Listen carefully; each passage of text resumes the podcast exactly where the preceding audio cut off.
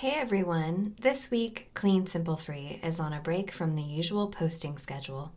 I was fortunate enough to get to spend some time with out of town family this week, so I decided to take the opportunity to focus on hosting family rather than posting a hastily recorded episode. This is an intentional living podcast, and while it's an important priority to me, Sometimes things do take precedence over my recording schedule, and family is definitely one of them, especially when we seldom get the opportunity to see each other. In most cases, I try my best to write the scripts, record the episodes, and edit the audio weeks in advance, but sometimes life simply gets busy. So I'll give you a sneak preview of what to expect from Clean Simple Free in the coming weeks. Next Tuesday's episode is all about cleaning and decluttering your kitchen. Whether you cook often or very rarely, we'll talk about how to pare down the items in your kitchen. From overwhelming labels in your pantry and spice cabinets to sorting through utensils and cookware, this episode will cover all you need to free up space in the kitchen so you can cook with ease. The following week, I'm very excited to have a brand representative from a sustainable fashion company that started in Sydney, Australia, speak about ethical clothing that gives back to the environment. This is perfect timing because it goes hand in hand with the charity initiative Clean Simple Free is currently running to support Australia in this time of crisis.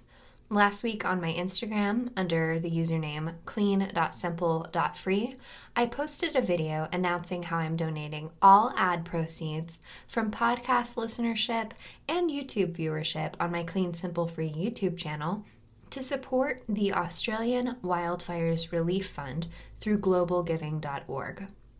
If you'd like to donate to this four star charity directly, you can do so via the link posted in my Instagram bio. After that interview, we'll get back to basics and speak more about decluttering other aspects and categories of your home so you can feel really prepared for spring cleaning. I so appreciate your continued listenership and support. In the meantime, I'll leave you with this thought from Marie Kondo's Netflix series, Tidying Up with Marie Kondo. There was a moment in an episode where a man was very sentimental about the original mailbox that came with his home because he was so excited he could finally afford a home for his family. This man struggled with the object for a few moments, debating on whether he should keep it or not, because to him it was an iconic symbol of sentimental and financial achievement. Marie asks him in the episode Is this something you want to be part of your life moving forward? I have asked myself that question many, many times as I go through my own personal decluttering spree in my new city, on my new path, and it has helped me significantly. So today, I ask you to ask yourself the same question as you go through your day, or as you declutter a cabinet, or sort through your paperwork like we discussed last week. What do you want to be a part of your life going forward? So, with that in mind, this is Ashley Alexia Fox signing off. Thank you so much for tuning in. I wish you all a peaceful and productive week no matter what you're up to. And remember, clean spaces make for a more simple way of life. And when your life is simplified, your mind will feel free. Thank you for listening and see you next week.